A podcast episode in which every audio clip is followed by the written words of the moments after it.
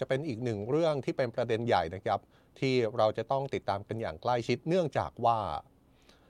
ในหลายพื้นที่ในหลายภูมิภาคจะเจอปัญหาสภาพอากาศที่รุนแรงและแปรปรวนมาก ๆ เลย ทั้งประเทศที่อาจอยู่ห่างไกลเราหน่อยเนี่ยก็เจอสภาพอากาศที่แปรปรวน อย่างเช่น แคนาดาเจอไฟป่า แล้วก็ทำให้ในนิวยอร์กซึ่งเป็นเมืองที่ใหญ่เป็นมหานครของสหรัฐเนี่ยนะครับ ตอนนี้ ถ้าพูดภาษาชาวบ้านไทยๆเนี่ยก็คือฟ้าเปลี่ยนสีผลจากเหตุไฟป่าที่แคนาดา หรือว่าถ้ามองใกล้หน่อยเนี่ยสภาพอากาศที่เราเผชิญมาในช่วง 2 เดือนที่ผ่านมาต้องเรียกได้ว่า เป็นอากาศที่ร้อนแบบไม่เคยร้อนขนาดนี้มาก่อนนะครับหลายคนพูดแบบนั้นเลย แล้วก็ถ้าไปดูสถิติเนี่ยเราเห็นจริงๆครับว่าสภาพอากาศที่เกิดขึ้นในประเทศไทยในช่วง 2 เดือนที่ผ่านมาเนี่ยสถิติบอกเลยว่าเป็นสภาพที่อากาศที่ร้อนรุนแรง ร้อนจนอาจเป็นอันตรายได้เลย แต่ว่าสิ่งที่จะเกิดขึ้นต่อจากนี้ในช่วงครึ่งปีหลังเนี่ยเราก็ยังเจอกับสภาพอากาศที่แปรปรวนอยู่นะครับ โดยเฉพาะสภาพอากาศที่แห้งแล้ง ซึ่งความแห้งแล้งของมันเนี่ยก็มีสาเหตุปัจจัยของมันอยู่ เดี๋ยวเราจะเล่าให้ฟัง รวมถึงความแห้งแล้งก็จะส่งผลรุนแรงต่อสิ่งที่จะเกิดขึ้นในช่วงครึ่งปีหลังด้วย หลายคนกังวลสถานการณ์ไฟป่าอีกเช่นกันนะครับที่อินโดนีเซียซึ่งอาจจะทำให้เกิดภาวะหมอกควันข้ามพรมแดน รุนแรงเหมือนที่เคยเกิดขึ้นเมื่อหลายปีก่อนอะเดี๋ยวเรามาว่ากันนะครับว่าจะมีอาการเหตุการณ์อะไรเกิดขึ้นบ้าง ตอนนี้อยากถามทุกคนก่อนนะครับว่าสัญญาณการรับชมโอเคหรือเปล่า สัญญาณดีไหม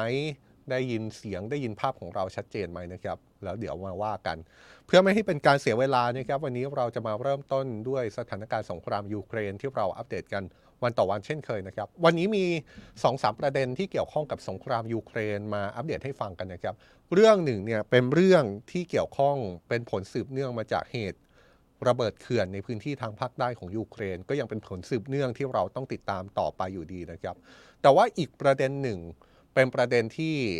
หลายคนมองภาพถึงปฏิบัติการสู้กลับของยูเครนในการสู้กลับของรัสเซียหนึ่งคนที่ออกมาพูดก็คือเลขาธิการนาโต ที่ออกมาเตือนเลยนะครับว่า อย่าประเมินรัสเซียต่ำเกินไป ถ้าพูดถึงการสู้กลับเลขาธิการนาโตถึงขั้นบอกเลยว่า อย่าประเมินโดยหยิบมาเฉพาะความผิดพลาดของรัสเซียที่เกิดขึ้นในสมรภูมิเท่านั้น แต่ว่าให้คิดเผื่อๆไปถึงกำลังของรัสเซียที่ยังมีอยู่ด้วย เดี๋ยวเรามาไล่เรียง เรื่องนี้กันนะครับ คุณชอนเวย์บอกว่าเสียงชัดเจนดีครับ ขอบคุณมากเลยครับคุณชอนเวย์เรามาเริ่มต้นกันเลยนะครับ ด้วยสถานการณ์สงครามยูเครนอย่างที่เราบอกนั่นแหละครับว่าเราหยิบมา 2 ประเด็นกัน เรื่องแรกที่เรายังต้องติดตามอย่างใกล้ชิดก็คือผลสืบเนื่องจากการระเบิดเขื่อนโนวาคาคอฟคาทางตอนใต้ของประเทศนะครับ จนทำให้เกิดวิกฤตด้านมนุษยธรรมในหลากหลายมิติครับวิกฤตที่ว่าเนี่ยก็มีตั้งแต่เรื่องชีวิตผู้คนไปจนถึงความกังวลว่าธรรมชาติในพื้นที่ ใต้เขื่อนที่ถูกน้ำท่วม จะไม่เหมือนเดิมอีกต่อไปหรือไม่ หรือว่าความกังวลที่อาจจะเป็นความกังวลที่ค่อนข้างรุนแรงก็คือว่า พื้นที่ที่ถูกน้ำท่วม ถูกน้ำซัดเนี่ยนะครับ พื้นที่ส่วนใหญ่ก็เป็นพื้นที่ที่เป็นพื้นที่สงครามอยู่ แล้วมวลน้ำจากเขื่อนที่ทะลักออกมาเนี่ยมันจะทำให้ทุ่นระเบิดที่ถูกฝังอยู่ตามจุดต่างๆเนี่ยถูกซัดไปตามน้ำแล้วก็จะเป็นอันตรายในพื้นที่ที่อาจจะคาดไม่ถึงหรือไม่ โดยรายงานที่ออกมาในตอนนี้ระบุนะครับว่าบางพื้นที่ที่เป็นที่อยู่อาศัยเดิมเนี่ยมีระดับน้ำบางช่วงสูงถึง 5 เมตรด้วยกัน และมีรายงานผู้เสียชีวิตจากเหตุการณ์นี้แล้วอย่างน้อย 3 คนนายวโลดิเมียเซเลนสกี้ประธานาธิบดียูเครน ให้สัมภาษณ์ล่าสุดถึงเหตุการณ์นี้ โดยระบุว่าเขารู้สึกช็อกครับ ที่จนถึงตอนนี้ยังไม่มีความช่วยเหลือจากทั้งองค์การสหประชาชาติ และกาชาติสากล ซึ่งเป็นหน่วยงานนานาชาติเข้าไปถึงพื้นที่ประสบภัย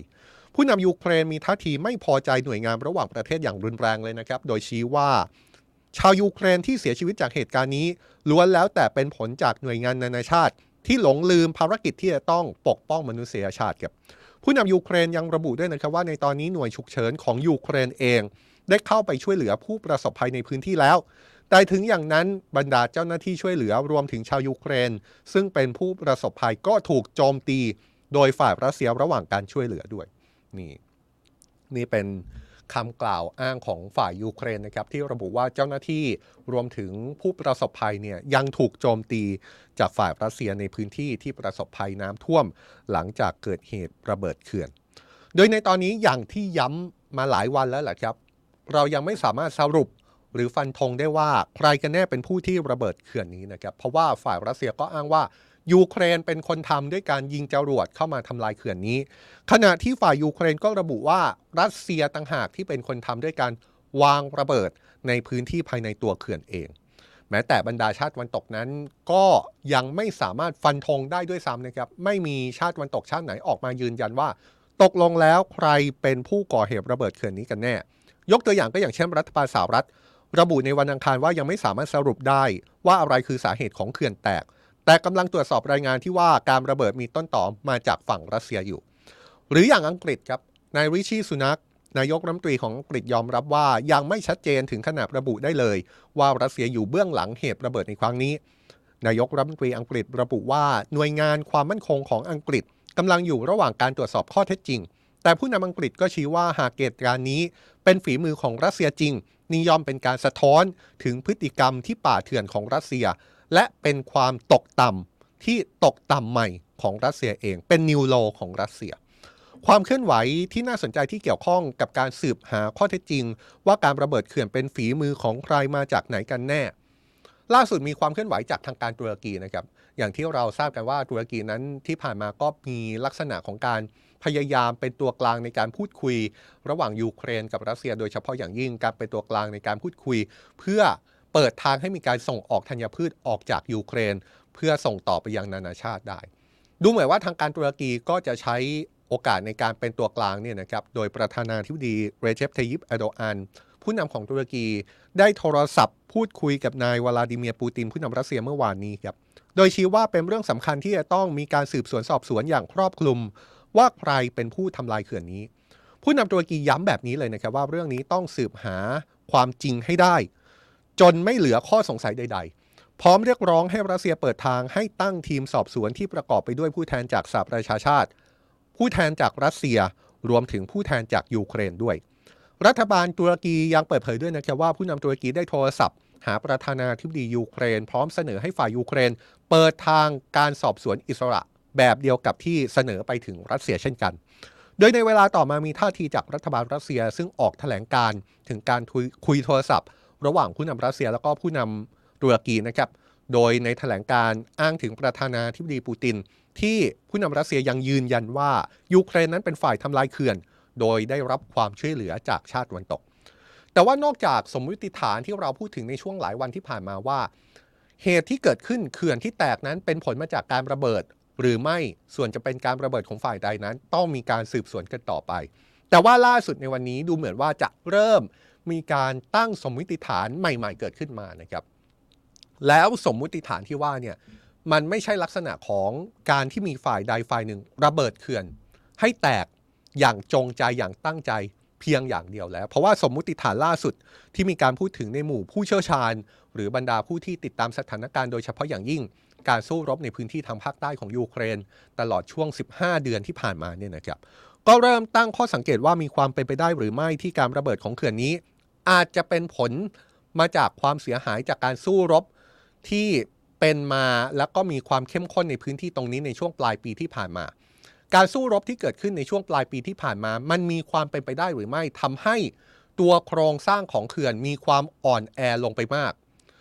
มีผลกระทบมีความเสียหายผลจากการสู้รบตั้งแต่ช่วงปลายปีที่แล้วมา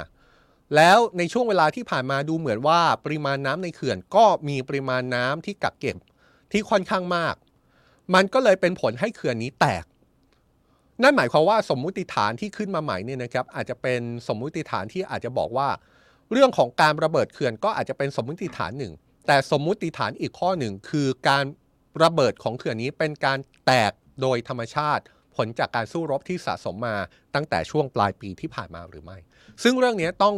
ว่ากันต่อไปนะครับ ต้องดูกันต่อไปว่า เรื่องนี้ตกลงแล้วข้อเท็จจริงจะเป็นอย่างไรกันแน่ เรื่องนี้ตกลงแล้ว ผลของการสืบสวนเนี่ยก็คงจะสามารถตอบคำถามเราได้เช่นกัน นี่เป็นประเด็นหนึ่งที่เราเกาะติดมาอย่างต่อเนื่อง ตั้งแต่ต้นสัปดาห์หลังมีข่าวว่าเกิดเหตุเขื่อนทางตอนใต้ของยูเครนโนวาคาคอฟคาระเบิดนะครับแล้วก็ยังจับมือใครดมไม่ได้ แต่ว่าผลกระทบที่เกิดขึ้นอย่างที่เห็นในภาพนี่แหละครับ น้ำท่วมเป็นพื้นที่หลายร้อย ตารางกิโลเมตร ส่งผลกระทบ ต่อประชาชนที่อยู่ในพื้นที่ที่น้ำทะลักเข้าท่วม ส่งผลกระทบต่อการสู้รบที่จะเกิดขึ้นต่อจากนี้อย่างแน่นอน และก็อาจจะส่งผลกระทบต่อธรรมชาติในภาพรวมที่อาจต้องใช้เวลาเยียวยาเป็น 10 10 ปีผลจากการระเบิดของเขื่อนนะครับ อย่างที่บอกนะครับว่าการระเบิดของเขื่อนในครั้งนี้น่าจะส่งผลกระทบโดยตรง ให้ถึงฝ่ายยูเครนอย่างที่เรารายงานไปนะครับ ไม่ว่าจะเป็น เรื่องที่ฝ่ายยูเครน พอเจอเหตุนี้เข้าไปเนี่ยแทนที่จะโฟกัสไปที่ปฏิบัติการสู้กลับรัสเซียเป็นหลัก ยูเครนก็ต้องหันกลับมาโฟกัสกับเรื่องความช่วยเหลือด้านมนุษยธรรมในประชาชนในพื้นที่ที่ได้รับผลกระทบจากเหตุน้ำท่วมหลังจากการระเบิดเขื่อนด้วย แต่ถึงอย่างนั้นไม่ได้หมายความว่าปฏิบัติการสู้กลับของยูเครน จะยกเลิกไปเลยหลังจากการเหตุการณ์นี้นะครับ เพราะว่าในความเป็นจริงแล้ว ดูเหมือนว่าปฏิบัติการสู้กลับที่เพิ่งจะเริ่มต้นขึ้นเนี่ยก็ยังมีการดำเนินเดินหน้าไปอยู่ในหลายพื้นที่โดยเฉพาะอย่างยิ่งในเมืองบากมุดมีรายงานแบบนี้นะครับว่าฝ่ายยูเครนสามารถที่จะรุกคืบในพื้นที่ของเมืองบากมุดซึ่งเป็นสมรภูมิที่ฝ่ายรัสเซียแล้วก็ยูเครนต่อสู้กันมานานหลายเดือน แล้วฝ่ายรัสเซียโดยวากเนอร์กรุ๊ปเพิ่งประกาศว่าสามารถยึดเมืองนี้ได้เบ็ดเสร็จตั้งแต่เมื่อช่วงปลายเดือนที่ผ่านมาเนี่ยนะครับ แต่ดูเหมือนว่าสถานการณ์ล่าสุดทันทีที่ฝ่ายยูเครน เริ่มที่จะสู้กลับเนี่ยก็มีลักษณะของการพยายามรุกคืบ เข้าไปยึดเมืองนี้คืนได้แค่บางส่วนนะครับยังไม่สามารถยึดได้ทั้งหมด แต่สถานการณ์ที่เห็นได้ชัดก็คือมีการต่อสู้ เพื่อยึดคืนเมืองนี้กลับมาให้ได้ เราเห็นภาพอะไรจากการสู้กลับอีกบ้างครับเราเห็นภาพที่มีความเคลื่อนไหวทางการทหารของฝ่ายยูเครนไปรุกคืบในหลายพื้นที่ ซึ่งอาจจะเป็นพื้นที่ที่ฝ่ายยูเครนประเมินว่ามีความเป็นไปได้ ที่จะจัดการหรือขับไล่ฝ่ายรัสเซียที่ประจำการอยู่ในพื้นที่นั้นๆ ได้อยู่นะครับ เราเห็นท่าทีของฝ่ายยูเครนที่มีความชัดเจนมากยิ่งขึ้น ว่าปฏิบัติการสู้กลับนั้นดูเหมือนจะเริ่มต้นขึ้นแล้วจริง ๆ เช่น ประธานาธิบดีเซเลนสกี้ก่อนหน้านี้ก็ให้สัมภาษณ์ โดยยืนยันว่าตอนนี้ยูเครนมีความพร้อมที่จะสู้กลับแล้ว และมั่นใจด้วยว่าถ้ายูเครนเปิดปฏิบัติการในการสู้กลับจริง ยูเครนจะเป็นฝ่ายชนะแน่ แต่ถึงอย่างนั้นผู้นำยูเครนก็ยังยอมรับนะครับว่า ปฏิบัติการนี้ไม่ทราบเหมือนกัน ว่าจะต้องใช้ระยะเวลานานเท่าไหร่ คนหนึ่งที่ออกมาประเมินถึงปฏิบัติการสู้กลับว่าภาพในสงครามยูเครนที่ยูเครนเริ่มต้นปฏิบัติการนี้จะเป็นอย่างไรเนี่ยนะครับ ก็คือพันเอกเซธคลุมมิช ผู้บัญชาผู้บัญชาการหน่วยรบพิเศษของสหรัฐครับออกมาประเมินหลังจากที่มีการสอบถามว่า การสู้กลับของยูเครนที่มีต่อรัสเซียจะเป็นภาพในลักษณะไหน ผู้บัญชาการหน่วยรบพิเศษของสหรัฐบอกว่าการสู้กลับของยูเครนจะเน้นการรบกวน หรือว่าทำให้ทัพของฝ่ายรัสเซียไขว้เขวในสมรภูมินะครับนี่ก็น่าจะเป็นภาพที่จะเกิดขึ้นต่อจากนี้ โดยฝ่ายยูเครนเนี่ยยังคงค่อนข้างเชื่อมั่นนะครับว่า ฝ่ายรัสเซียที่อยู่ในสมรภูมิรบ หรือแม้กระทั่งปฏิบัติการของฝ่ายรัสเซียในการจัดการกับยูเครนที่จะเกิดขึ้นต่อจากนี้เนี่ยฝ่ายรัสเซียไม่ใช่เป็นกองทัพที่แข็งแกร่งเหมือนที่ผ่านมาอีกแล้ว เรื่องหนึ่งที่ฝ่ายยูเครนค่อนข้างเชื่อมั่นก็คือ รัสเซียนั้นดูเหมือนว่าจะใช้ขีปนาวุธ หรือว่าจรวดในการโจมตีทางอากาศต่อยูเครนในช่วงที่ผ่านมาค่อนข้างมาก มากจนถึงลักษณะที่ฝ่ายยูเครนประเมินว่า ฝ่ายรัสเซียเนี่ย ใช้ขีปนาวุธรุ่นใหม่มากขึ้นเรื่อยๆ และอาจจะไม่สามารถผลิตทดแทนสิ่งที่ใช้ในการโจมตียูเครนได้ทันอีกต่อไปแล้ว นั่นหมายความว่าฝ่ายยูเครนกำลังประเมินว่า การโจมตีทางอากาศ ที่รัสเซียโจมตีมายังยูเครนนั้น ต่อไปจะมีแนวโน้มน้อยลงหรือไม่ จากการที่รัสเซียไม่สามารถผลิตจรวด มาทดแทนจรวดที่ยิงใส่ยูเครนไปได้ทันแล้ว นี่ยังไม่รวมก่อนหน้านี้ที่เรารายงานถึงศักยภาพของยูเครนที่มีศักยภาพมากขึ้นอย่างชัดเจนในการป้องกันต่อต้านอากาศยานนะครับป้องกันน่านฟ้าของตัวเอง ก่อนหน้านี้มีสถิติออกมาเลยว่า ฝ่ายยูเครนแทบจะสามารถปกป้องน่านฟ้าของตัวเอง ไม่ให้จรวด ไม่ให้โดรน ไม่ให้ขีปนาวุธจากรัสเซีย เข้าโจมตีพื้นที่สำคัญของยูเครน เช่น กรุงเคียฟเมืองหลวงของยูเครน ได้เกือบจะ 100%แล้ว นี่คือศักยภาพที่สูงมากขึ้นเป็นอย่างมากในการปกป้องน่านฟ้าของยูเครน และทำให้ขีปนาวุธของรัสเซียอาจจะสูญเปล่าในการยิงเข้าไปโจมตีในยูเครนครับขณะเดียวกันดูเหมือนว่าปฏิบัติการสู้กลับของยูเครนนั้น จะมีท่าทีความช่วยเหลือจากชาติตะวันตกที่ส่งมาให้อย่างต่อเนื่อง แม้กระทั่งความช่วยเหลือล่าสุดที่ทางการยูเครนร้องขอและต้องการมากที่สุดในตอนนี้ ต้องการโดยเร็วที่สุดก็คือเรื่องของเครื่องบินรบ โดยเฉพาะอย่างยิ่งเครื่องบินรบ F16 นะครับเมื่อสัปดาห์ก่อนเนี่ยผู้นำยูเครนถึงขั้นออกมาเปิดเผยเลยว่า ในตอนนี้ยูเครนได้รับคำมั่นจากบรรดาชาติในยุโรป บอกว่าจะมีการส่งมอบเครื่องบินรบ F16 ให้กับยูเครนแน่ๆ นี่คือการเปิดเผยที่ออกมาเมื่อสัปดาห์ที่แล้วของผู้นำยูเครนนะครับหลังจากที่ไปประชุมร่วมกับผู้นำชาติยุโรปหลายชาติ แล้วผู้นำชาติยุโรปเหล่านั้น ก็ดูเหมือนจะกระซิบไปถึงผู้นำยูเครนว่ากำลังอยู่ระหว่างการพิจารณา แต่ว่าเชื่อได้ว่าจะมอบ F16 ให้กับยูเครนแน่ ๆ ชาติที่เป็นไปได้ว่าจะมอบ F16 ให้กับยูเครน ก็มีตั้งแต่เนเธอร์แลนด์นี่เราเคย ทำคลิปไปแล้วนะครับว่าเนเธอร์แลนด์เนี่ยถ้าให้พูดภาษาไทยภาษาชาวบ้านก็คือเป็นตัวตึงเลย เป็นแกนนำที่เรียกร้องให้ชาติต่างๆ โดยเฉพาะอย่างยิ่งชาติตะวันตกนั้น ส่งมอบเครื่องบิน F16 ไปช่วยยูเครน นอกจากเนเธอร์แลนด์แล้วยังมีเดนมาร์กสหราชอาณาจักรแล้วก็เบลเยียมนะครับที่มีแนวโน้มที่จะส่งเครื่องบินรบ F16 ให้กับยูเครนในเร็วๆนี้ ขณะที่อีกประเทศหนึ่งที่กำลังอยู่ระหว่างการพิจารณาว่าจะส่งเครื่องบินรบ F16 ให้กับยูเครนหรือไม่ก็คือเยอรมนีครับ เยอรมนีบอกว่าในตอนนี้อยู่ระหว่างการพิจารณากันอยู่และน่าจะใช้เวลาพิจารณาประมาณ 2 สัปดาห์ ก่อนจะมีความชัดเจนว่าตกลงแล้ว จะส่งเครื่องบินรบ F16 ให้กับยูเครนหรือเปล่า แต่ว่าเท่านั้นก็ไม่พอนะครับ ล่าสุดมีรายงานว่าประเทศที่อยู่นอกจากยุโรปไปเนี่ยก็มีแนวโน้มที่จะส่งเครื่องบินรบให้กับยูเครนด้วย เพราะว่ามีท่าทีมาจากออสเตรเลียที่อาจจะส่งเครื่องบิน ซึ่งเป็นเครื่องบินรบรุ่น FA-18 Hornet ให้กับยูเครน และการส่งเครื่องบินรุ่นนี้เนี่ยถ้าสมมติว่ารัฐบาลสหรัฐไฟเขียวให้สามารถส่งได้เนี่ยออสเตรเลียก็จะอาจจะส่งเครื่องบินรบรุ่นนี้ อนุมัติให้เร็วที่สุดในช่วงต้นเดือนกรกฎาคมนี้เลย แต่อย่างที่หลายฝ่ายประเมินนะครับว่า การที่ยูเครนจะได้เครื่องบินรบมาใช้ต้านทานรัสเซียเนี่ยต้องใช้เวลาครับ ต้องอาศัยการฝึกบินของนักบินยูเครนให้สามารถบินเป็นได้อีก เพราะฉะนั้นเนี่ยเวลาที่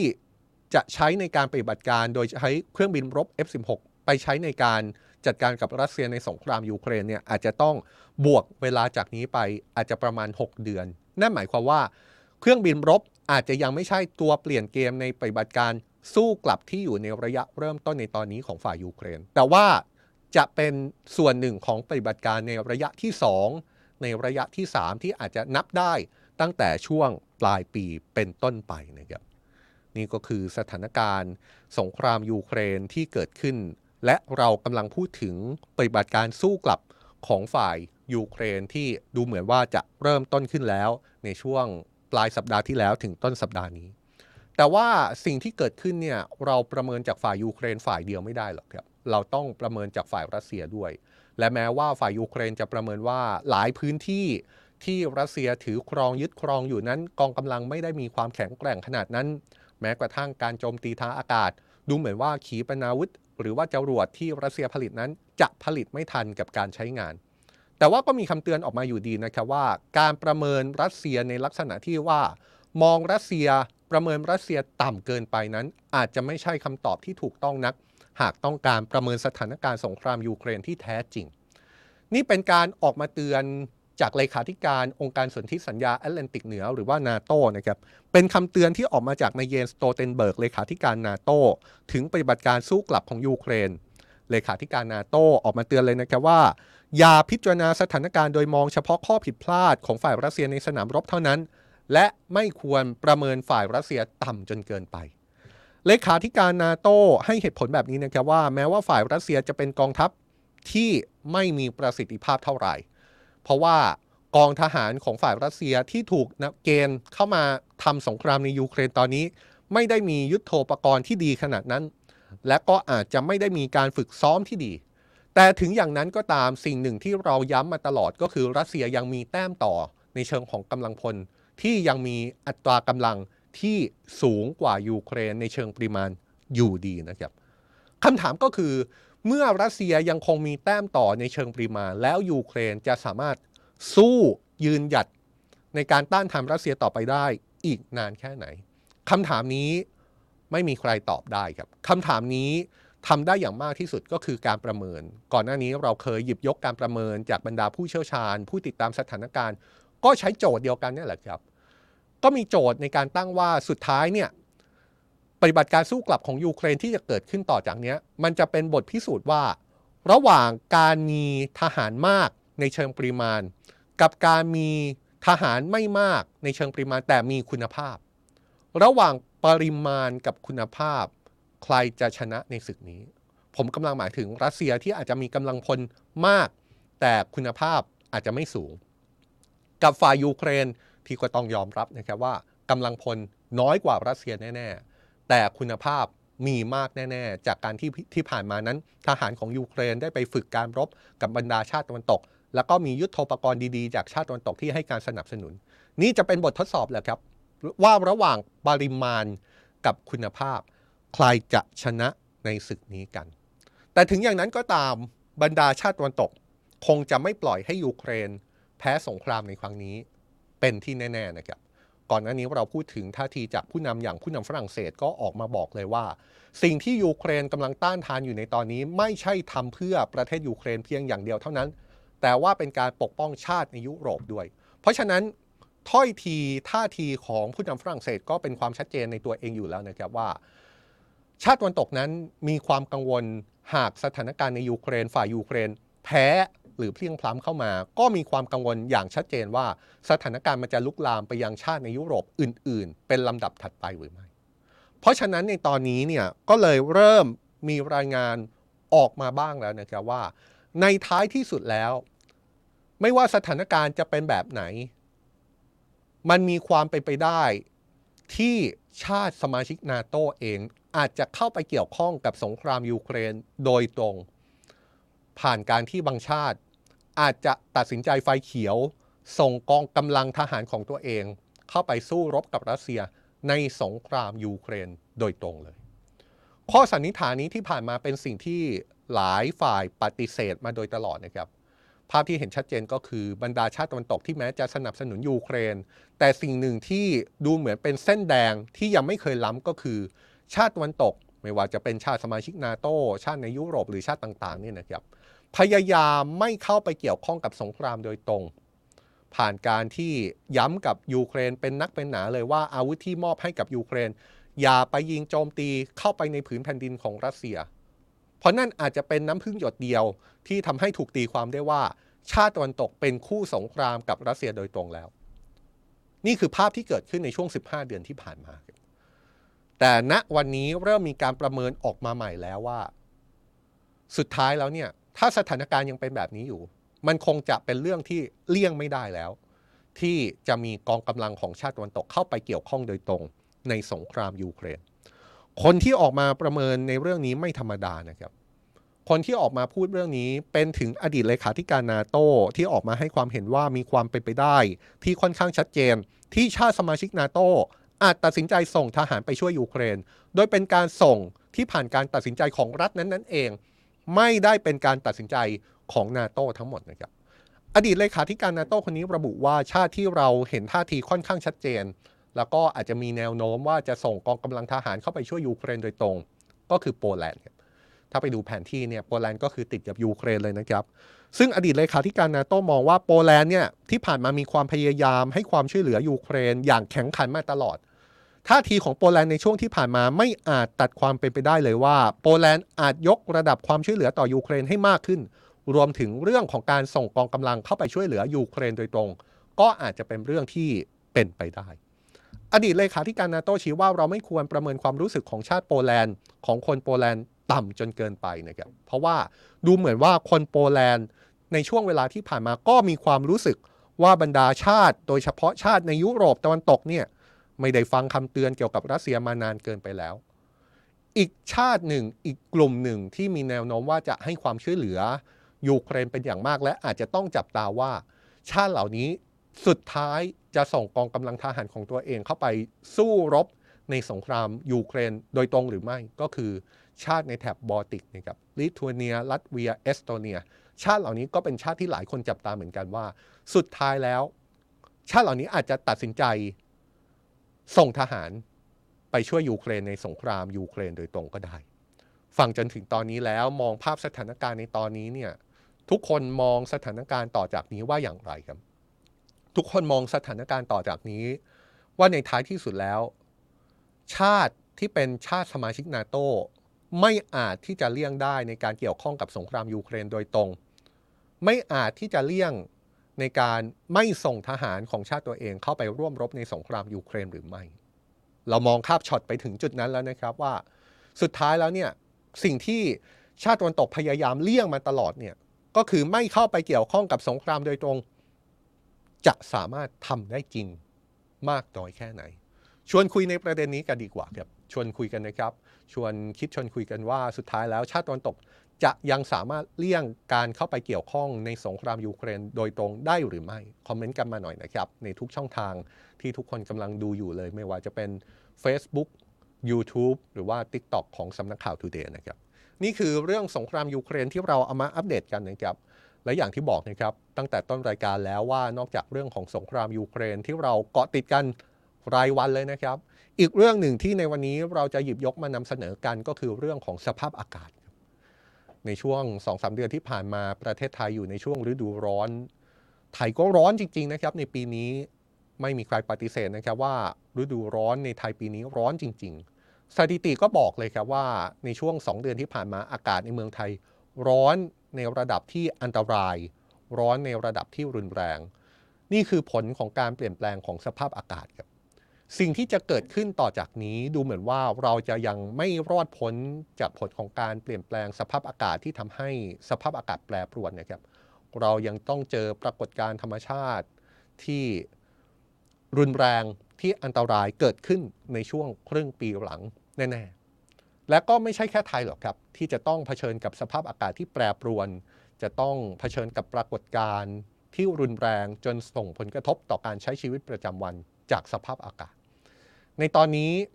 ประเทศที่กำลังเจอกับปรากฏการณ์ภัยธรรมชาติที่ร้ายแรงอยู่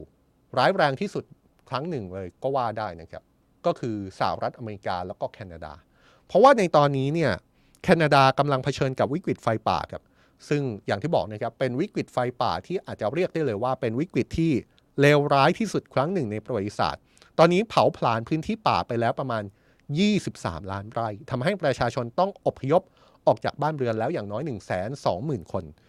โดยปกติแล้วแคนาดาจะเข้าสู่ฤดูไฟป่าในช่วงเมษายน ลากยาวไปถึงกันยายนของทุกปีนะครับ ในช่วงเวลานี้จะมีไฟป่าปะทุขึ้นมา เป็นประจำในหลายพื้นที่เลยครับ แล้วก็เป็นการประทุขึ้นมา เป็นช่วงที่สภาพอากาศแห้งแล้ง แล้วก็มีอุณหภูมิที่สูงขึ้น แม้ว่าจะเป็นเหตุการณ์ที่เกิดขึ้นทุกปีครับ แต่ว่าสถานการณ์ในปีนี้ดูเหมือนว่าจะรุนแรงมากเป็นพิเศษ เพราะว่ามีการประเมินแบบนี้นะครับว่ามีพื้นที่ที่ถูกเผาผลาญไปแล้วมากกว่าค่าเฉลี่ย 10 ปี มากถึง 15 เท่าตัว และคาดว่าจะยังคงยืดเยื้อต่อไป จนกว่าจะสิ้นสุดฤดูร้อน ข้อมูลจากทางการแคนาดาระบุนะครับว่าตอนนี้มีไฟป่าที่ลุกไหม้อยู่ในทั่วประเทศจำนวน 432 จุด ในจำนวนนี้มี 246 จุดที่ยังควบคุมไม่ได้ ที่รัฐควิเบกทางตะวันออกของประเทศ ได้เป็นพื้นที่ที่ได้รับผลกระทบรุนแรงที่สุด เกิดไฟป่าทั้งหมด 154 จุด ภายในพื้นที่ของรัฐ ส่งผลกระทบไปถึงออตโตวาที่เป็นเมืองหลวงของแคนาดา ซึ่งอยู่ห่างออกไป 400 กิโลเมตรเนี่ยนะครับต้องเผชิญกับมลพิษทางอากาศในระดับที่เลวร้ายที่สุด กลุ่มหมอกควันปกคลุมท้องฟ้าจนกลายเป็นสีส้ม ทางการต้องออกประกาศเตือนภัยคุณภาพอากาศระดับสูงสุดแนะนำให้ประชาชนหลีกเลี่ยงการทำกิจกรรมกลางแจ้งโดยไม่จำเป็น เพราะมีความเสี่ยงสูงมากต่อสุขภาพ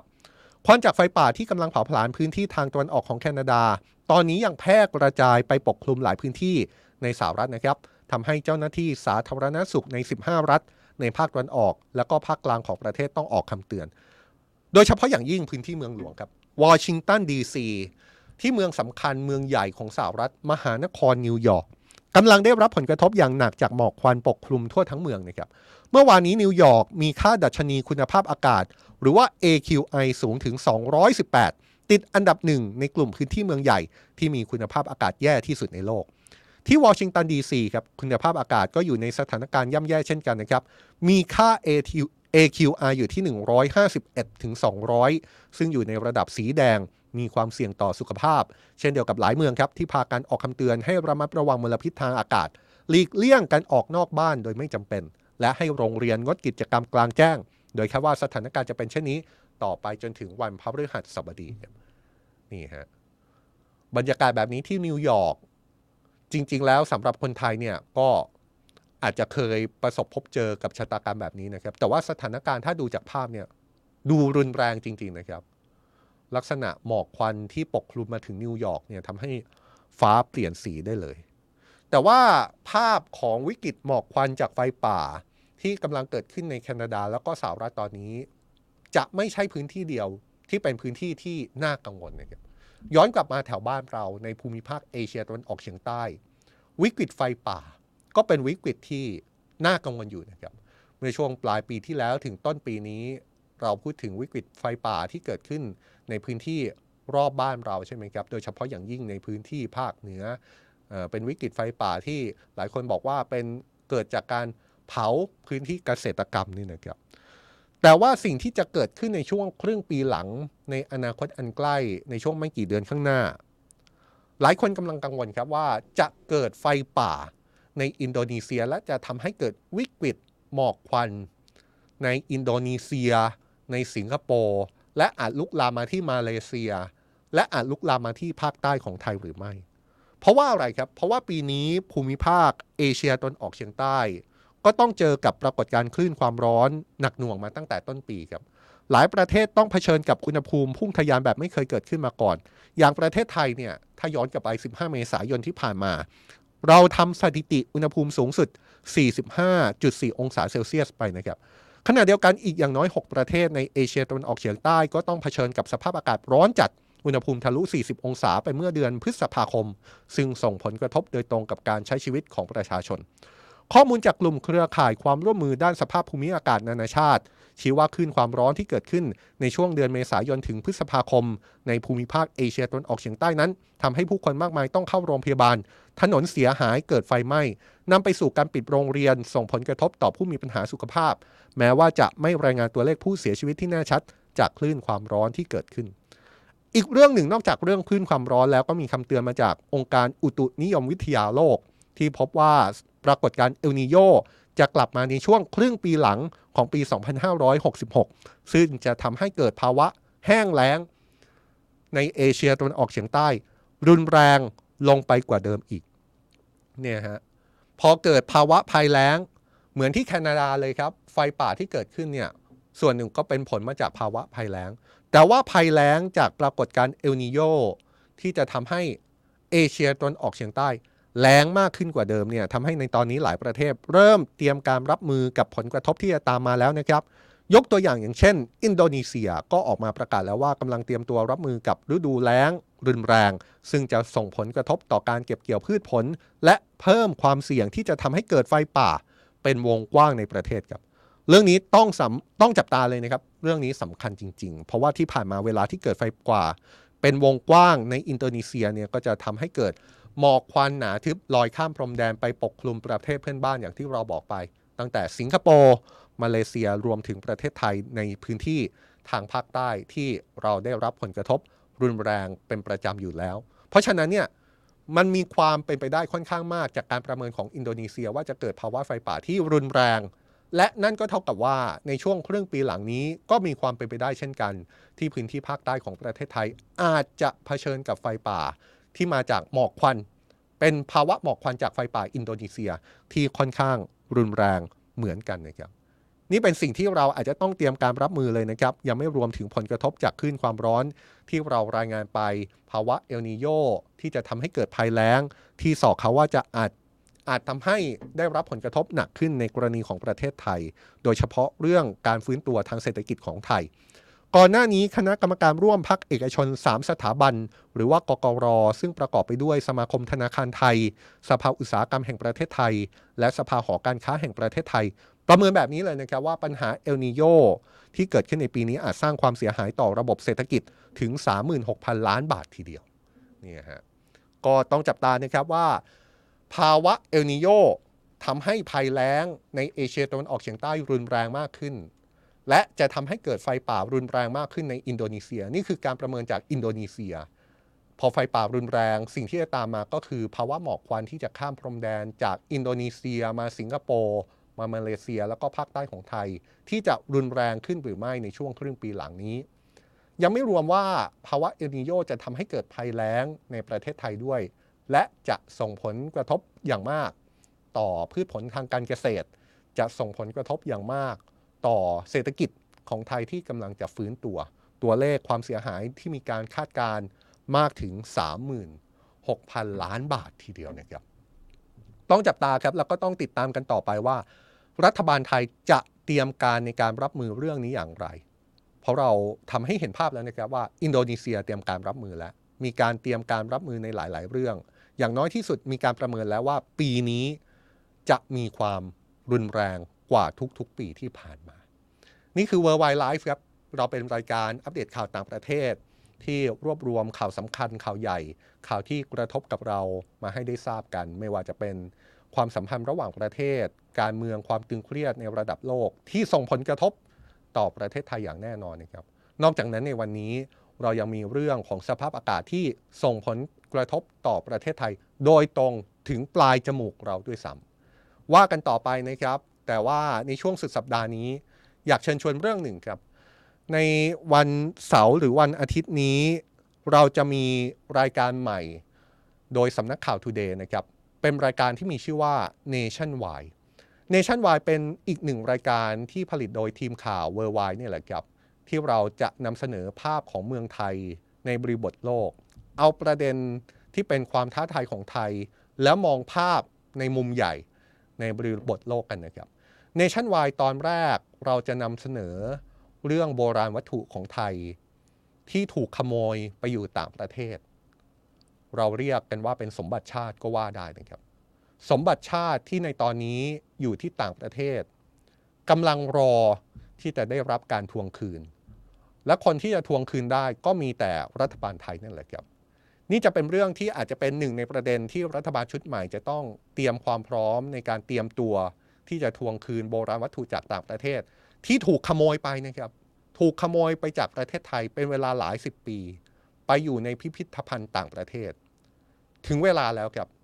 ที่เราจะต้องทวงคืนโบราณวัตถุนี้กลับมาเนชั่นไวตอนนี้จะทำให้ทุกคนได้เห็นเลยนะครับว่า สิ่งที่อยู่ในต่างประเทศนั้น มีอะไรที่เป็นโบราณวัตถุที่สำคัญมากสำคัญในที่นี้ไม่ใช่แค่ในเรื่องของมูลค่าที่เป็นตัวเงินเท่านั้นนะครับ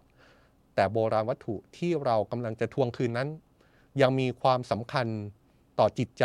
และที่สำคัญเป็นโบราณวัตถุที่มีความสำคัญต่อการศึกษาประวัติศาสตร์ ดินแดนที่เป็นประเทศไทยในปัจจุบัน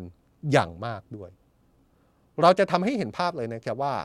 การทวงคืนโบราณวัตถุที่มีค่า ทั้งในเชิงมูลค่า และในเชิงความรู้ทางประวัติศาสตร์นั้น ในยุคสมัยนี้ ทำได้ไม่ยากอีกต่อไปแล้ว และถึงเวลาแล้วที่เราจะต้องทวงคืนสมบัติเหล่านั้น ติดตาม Nation Y นะครับ Nation Y จะออกอากาศทาง YouTube Today for Tomorrow วันที่ 10 มิถุนายน เวลา 10 นาฬิกาเป็นต้นไปครับเชิญชวนนะครับ ไปกดติดตามที่ช่อง YouTube Today for Tomorrow เป็นรายการ original ที่ผลิตโดยทีมข่าวสำนักข่าว Today นี่แหละครับ สาระความรู้ที่เข้มข้นเราจะนำเสนออย่างประณีต และให้ทุกคนเข้าใจความรู้ปรากฏการณ์ที่เกิดขึ้น ในภาพกว้างภาพใหญ่ นอกจากทำความเข้าใจข่าวสารที่เกิดขึ้นในแต่ละวันแล้ว แต่อย่าลืมนะครับ ช่อง YouTube ของสำนักข่าว Today ก็ยังมีอยู่นะครับ แล้วก็จะเป็นช่องที่นำเสนอข่าวสารประจำวันมองภาพไปข้างหน้าถึงสถานการณ์ที่เกิดขึ้น ทั้งในต่างประเทศผ่าน Worldwide Live และก็สถานการณ์ในประเทศผ่าน Today Live ที่เราจัดขึ้นเป็นประจำทุกวันจันทร์ถึงวันศุกร์อย่างเช่นเย็นนี้ครับ Today Live ก็ยังมีการเมืองเข้มข้นรออยู่เช่นเคยนะครับ เจอกันอีกที 18นาฬิกา30 นาทีนะครับ แต่สำหรับช่วงนี้ Worldwide Live ลาไปก่อนครับ สวัสดีครับ